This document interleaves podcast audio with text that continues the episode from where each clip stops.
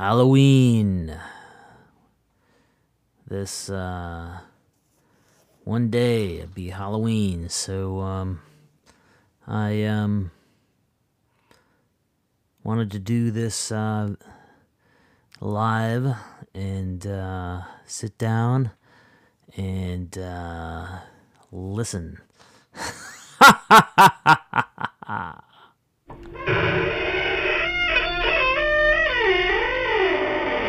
Raven by Edgar Allan Poe.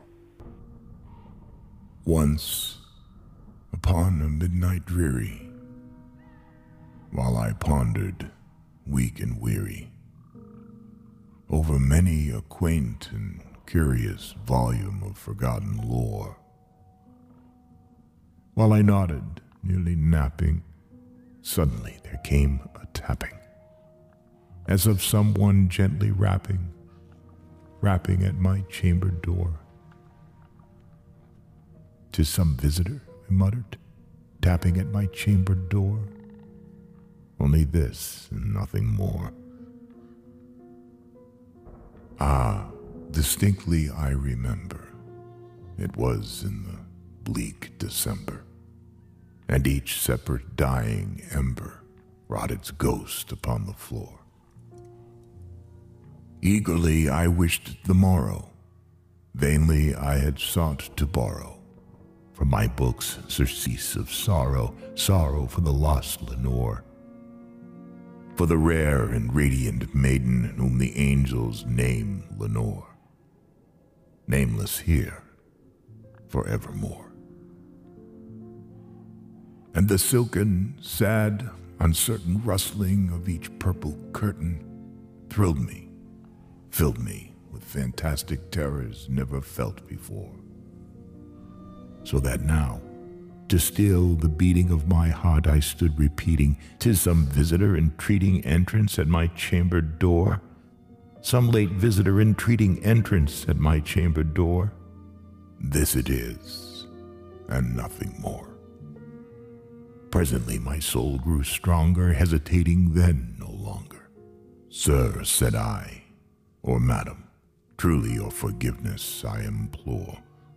But the fact is, I was napping, and so gently you came rapping, and so faintly you came tapping, tapping at my chamber door. That I scarce was sure I heard you.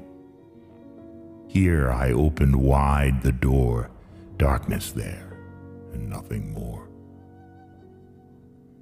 Deep into that darkness peering, long I stood there, wondering, fearing, doubting, dreaming dreams no mortal ever dared to dream before. But the silence was unbroken, and the stillness gave no token. And the only word there spoken was the whispered word, Lenore. This I whispered, and an echo murmured back the word, Lenore. Merely this and nothing more. Back into the chamber, turning, all my soul within me burning, soon again I heard a tapping somewhat louder than before. Surely, said I, surely that is something at my window lattice. Let me see, then, what thereat is and this mystery explore. Let my heart be still a moment and this mystery explore. Tis the wind, nothing more. Open here I flung the shutter, when, with many a flirt and flutter, in there stepped a stately raven of the saintly days of yore.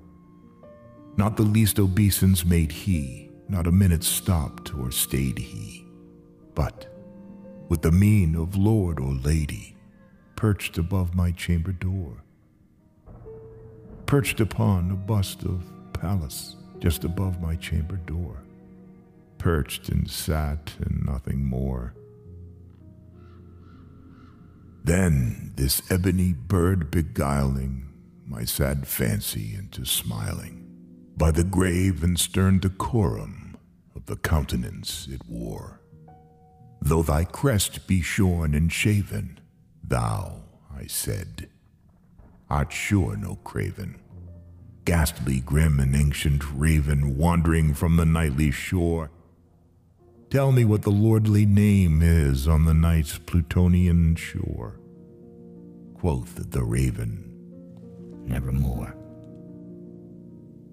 Much I marveled, this ungainly fowl, to hear discourse so plainly, though its answer little meaning, little relevancy bore. For we cannot help agreeing that no living human being ever yet was blessed with seeing bird above his chamber door, bird or beast upon the sculptured bust above his chamber door, with such name as nevermore. But the raven, sitting lonely on the placid bust, spoke only that one word, as if his soul in that one word he did outpour. Nothing farther than he uttered, not a feather than he fluttered, till scarcely more than muttered, Other friends have flown before. On the morrow he will leave me, as my hopes have flown before. Then the bird said, Nevermore.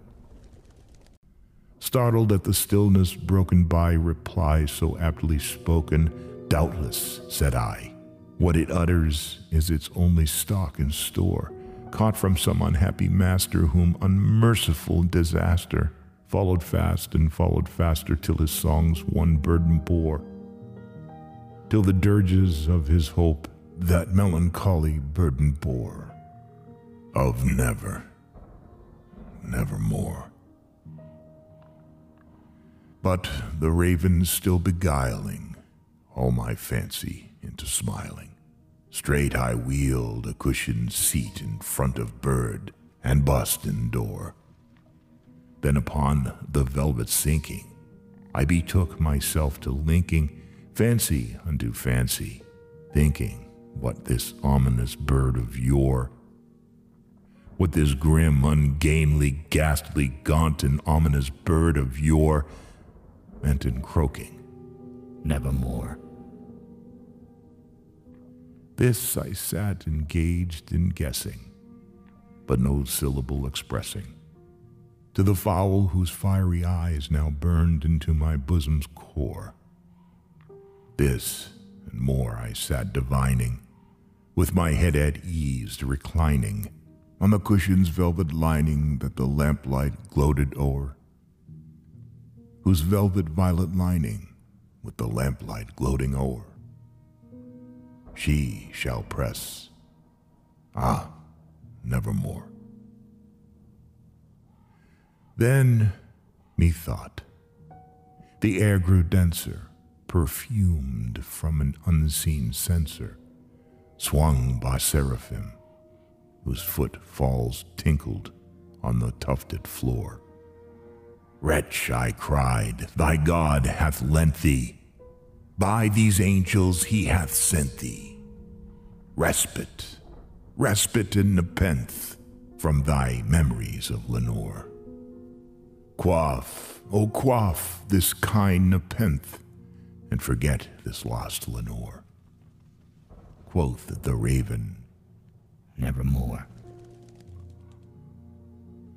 Prophet, said I, thing of evil.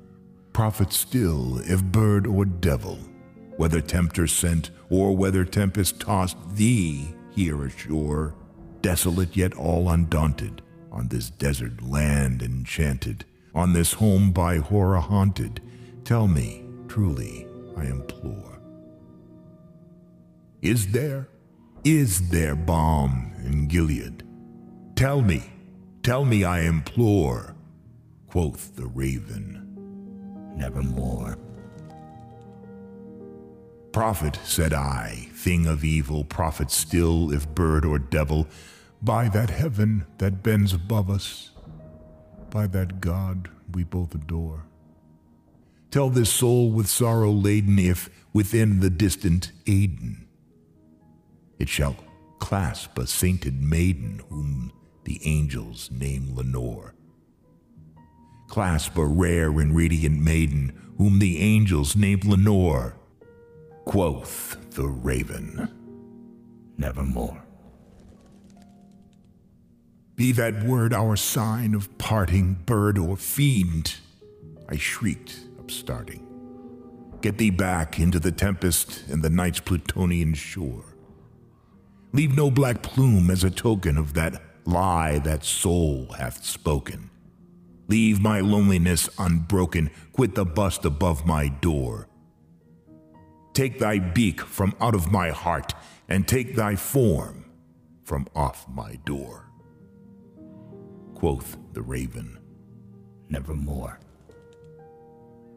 And the raven, never flitting, still is sitting, still is sitting on the pallid bust of Pallas just above my chamber door. And his eyes have all the seeming of a demon's that is dreaming. And the lamplight o'er him, streaming, throws his shadow on the floor. And my soul from out that shadow that lies floating on the floor shall be lifted nevermore.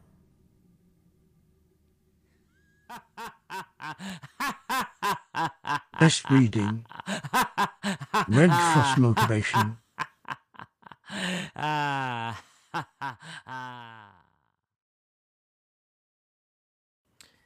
and more, more. The Telltale Heart by Edgar Allan Poe. Dramatic reading. Read by G. M. Danielson.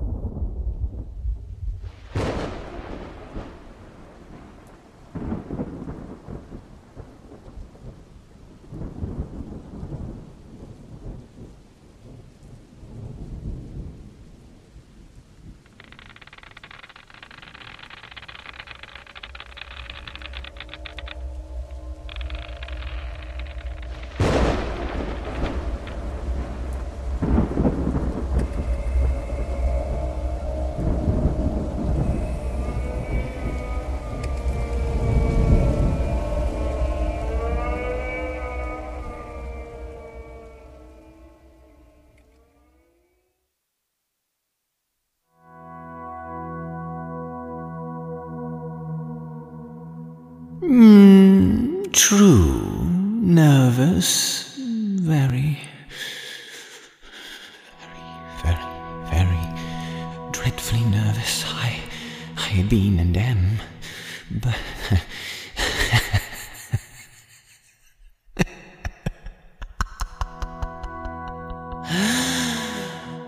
But why will you say that I am mad? The disease.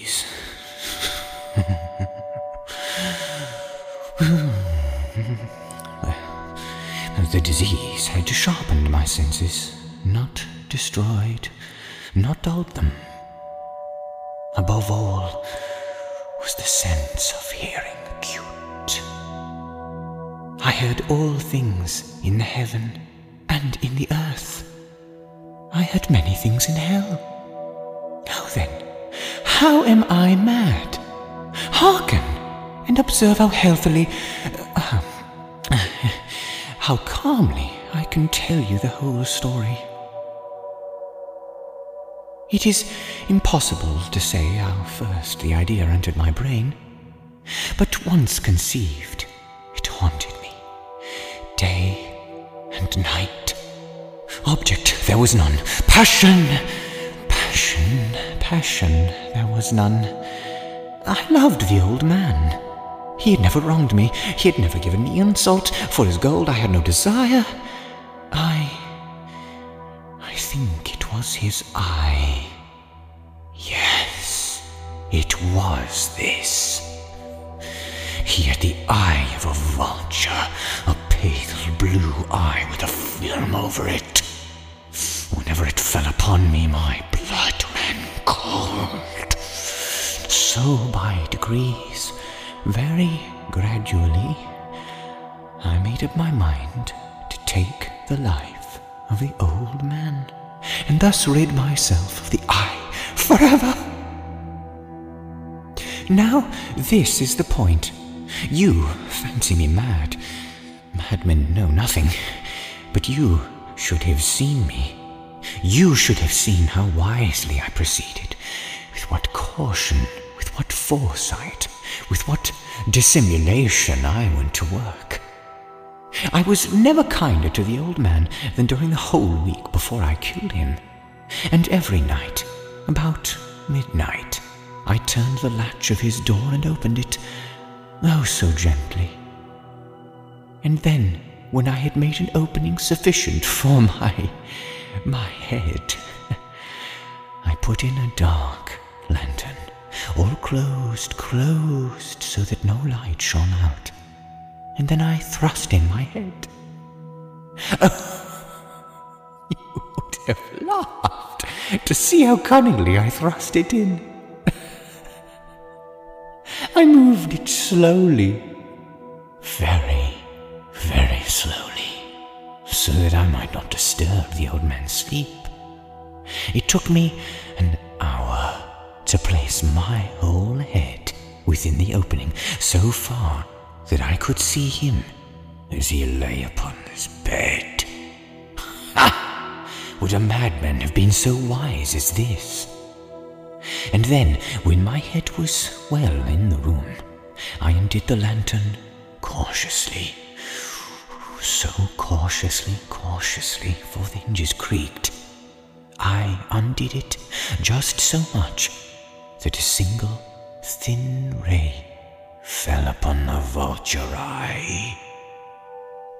And this I did for seven long nights, every night just at midnight. But I found that the eye was always closed, and so it was impossible to do the work, for it was not the old man who vexed me, but his evil eye.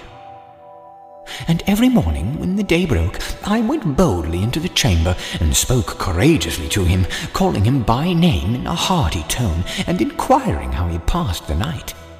So you see, he would have been a very profound old man indeed to suspect that every night, just at twelve, I looked in upon him while he slept. Upon the eighth night, I was more than usually cautious in opening the door. A watch's minute hand moves more quickly than did mine. Never before that night had I felt the extent of my powers, my sagacity. I, I could scarcely contain my feelings of triumph to think that there I was, opening the door little by little, and he not even to dream of my secret deeds or thoughts.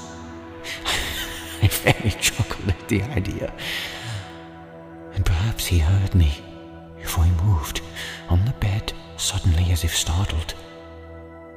Now you may think that I drew back, but no. His room was as black as pitch with the thick darkness, for the shutters were close fastened through fear of robbers. And so I knew that he could not see the opening of the door, and I kept pushing it on steadily steadily. I had my head in and was about to open the lantern when my thumb slipped upon the tin fastening and the old man sprang up in bed crying out, Who's there? I kept quite still and said nothing. For a whole hour I did not move a muscle, and in the meantime I did not hear him lie down. He was still sitting up in the bed, listening. Just as I have done, night after night, hearkening to the death watches in the wall. Presently I heard a slight groan, and knew it was the groan of mortal terror. It was not a groan of pain or grief, oh no, it was the low, stifled sound that arises from the bottom of the soul when overcharged with awe. I knew the sound well. Many a night, just at midnight, when all the world slept, it has welled up from my own bosom, deepening with its dreadful echo the terrors that distracted me. I say I knew it well. I knew what the old man felt, and pitied him, although I chuckled at heart. I knew that he had been lying awake ever since the first noise, when he had turned in the bed. His fears had ever been growing upon him. He had been trying to fancy them causeless, but could not. He had been saying to himself, It is nothing but the wind in, in the chimney. It, it's only a mouse crossing the floor. Or, it is merely a cricket which has made a single chirp. Hmm, yes, he had been trying to comfort himself with these suppositions, but he had found all in vain. All in vain! Because death, in approaching him, had stalked with his black shadow before him and enveloped the victim. And it was the mournful influence of the unperceived shadow that caused him to feel, although he neither saw nor heard, to feel the presence of my head within the room. When I had waited a long time, very patiently, without hearing him lie down, I resolved to open a little, a very, very little crevice in the lantern. So I opened it. You cannot imagine how stealthily, stealthily, until at length a simple dim ray, like the thread of a spider, shot out from the crevice and fell full upon the vulture eye. It was open, wide, wide open. I grew furious as I gazed upon it. I saw it with perfect distinctness, all a dull blue, with a hideous veil over it that chilled the very marrow of my bones. But I could see nothing else of the old man's face or person, for I had directed the ray, as if by instinct, upon the damned spot. And have I have I not told you that what you mistake for madness eh, is uh, is is is but over acuteness of the sense? Now I say there came to my ears a low, dull, quick sound, such as a watch makes when enveloped in cotton. I knew that sound well, too. It was the beating of the old man's heart. It increased my fury as the beating of a drum stimulates the soldier into courage. But even yet, I refrained and kept still. I scarcely breathed. I held the lantern motionless. I tried how steadily I could to maintain the ray upon the eye. Meantime, the hellish tattoo of the heart increased. It grew quicker and quicker and louder and louder every instant. The old man's terror must have been extreme. It grew louder, I say, louder every moment. Do you mark me well? I, I have told you that I am nervous. So I am. And now, at that dead hour of the night, amid the dreadful silence of that old house, so strange a noise as this excited me to uncontrollable terror. Yet, for some minutes longer, I refrained and stood still. But the beating grew louder, louder. I thought the heart must burst. And now a new anxiety seized me. The sound would be heard by a neighbor. The old man's hour had come. With a loud yell, I threw open the lantern and leapt into the room. He shrieked once, once only. In an instant, I dragged him to the floor and pulled the heavy bed over him. I then smiled gaily to find the deed so far done. But for many minutes the heart beat on with a muffled sound. This, however, did not vex me. It would not be heard through the wall. At length it ceased. the old man was.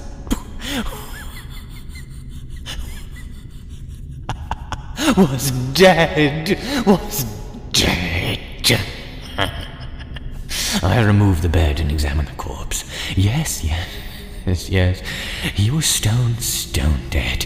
I placed my hand upon the heart and held it there for many minutes. There was no pulsation. He was stone dead. His eye would trouble me no if you still think me mad, you will think so no longer when I describe the wise precautions I took for the concealment of the body. The night waned, and I worked hastily, but in silence. First of all, I dismembered the corpse. I cut off the head, and the arms, and the legs. I then took up three planks from the floor of the chamber and deposited all between the scantlings. I then replaced the boards so cleverly, so cunningly that no human eye, not even his, could have detected anything wrong. And there was nothing to wash out. No stain of any kind. No blood spot whatever. I had been too wary for that. Tub had caught it all.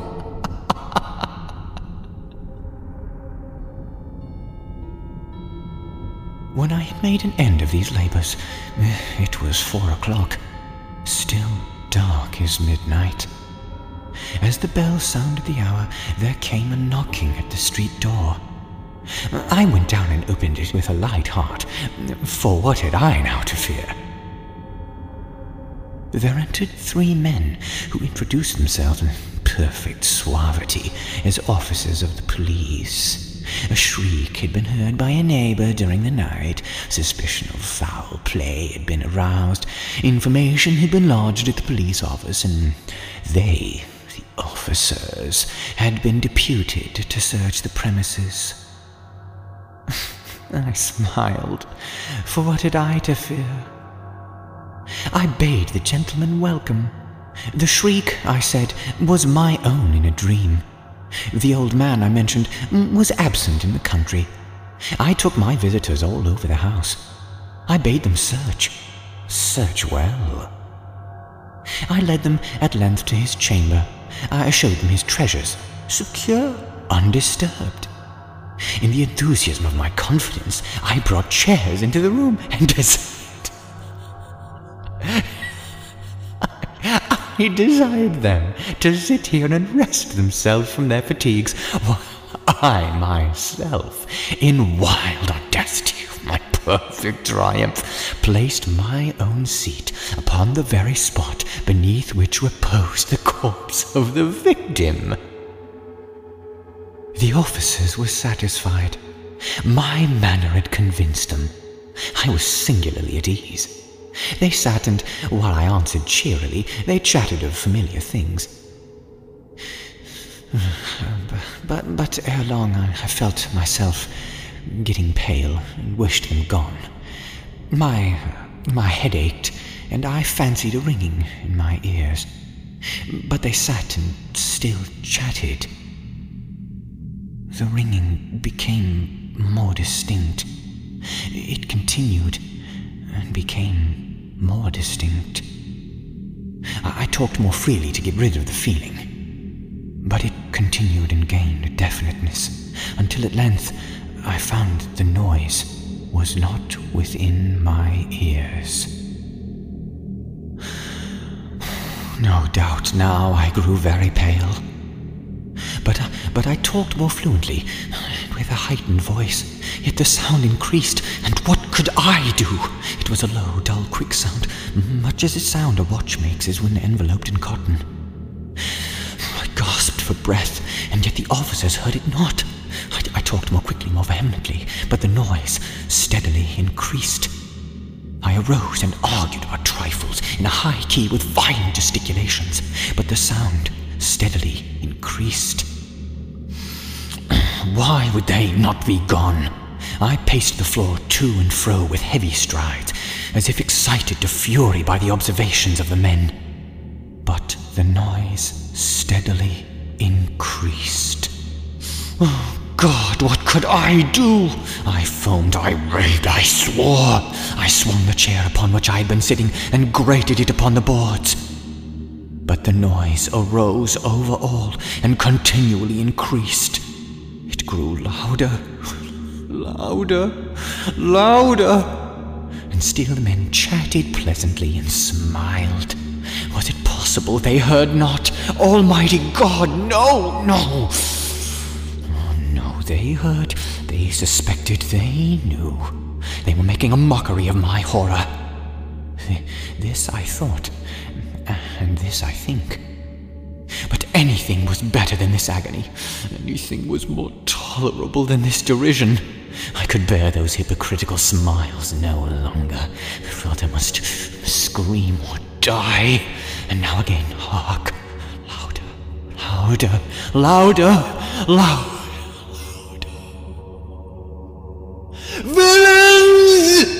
I shrieked. Dissemble no more! I admit the deed! Tear up the planks! Here, here! It is the beating of his hideous heart!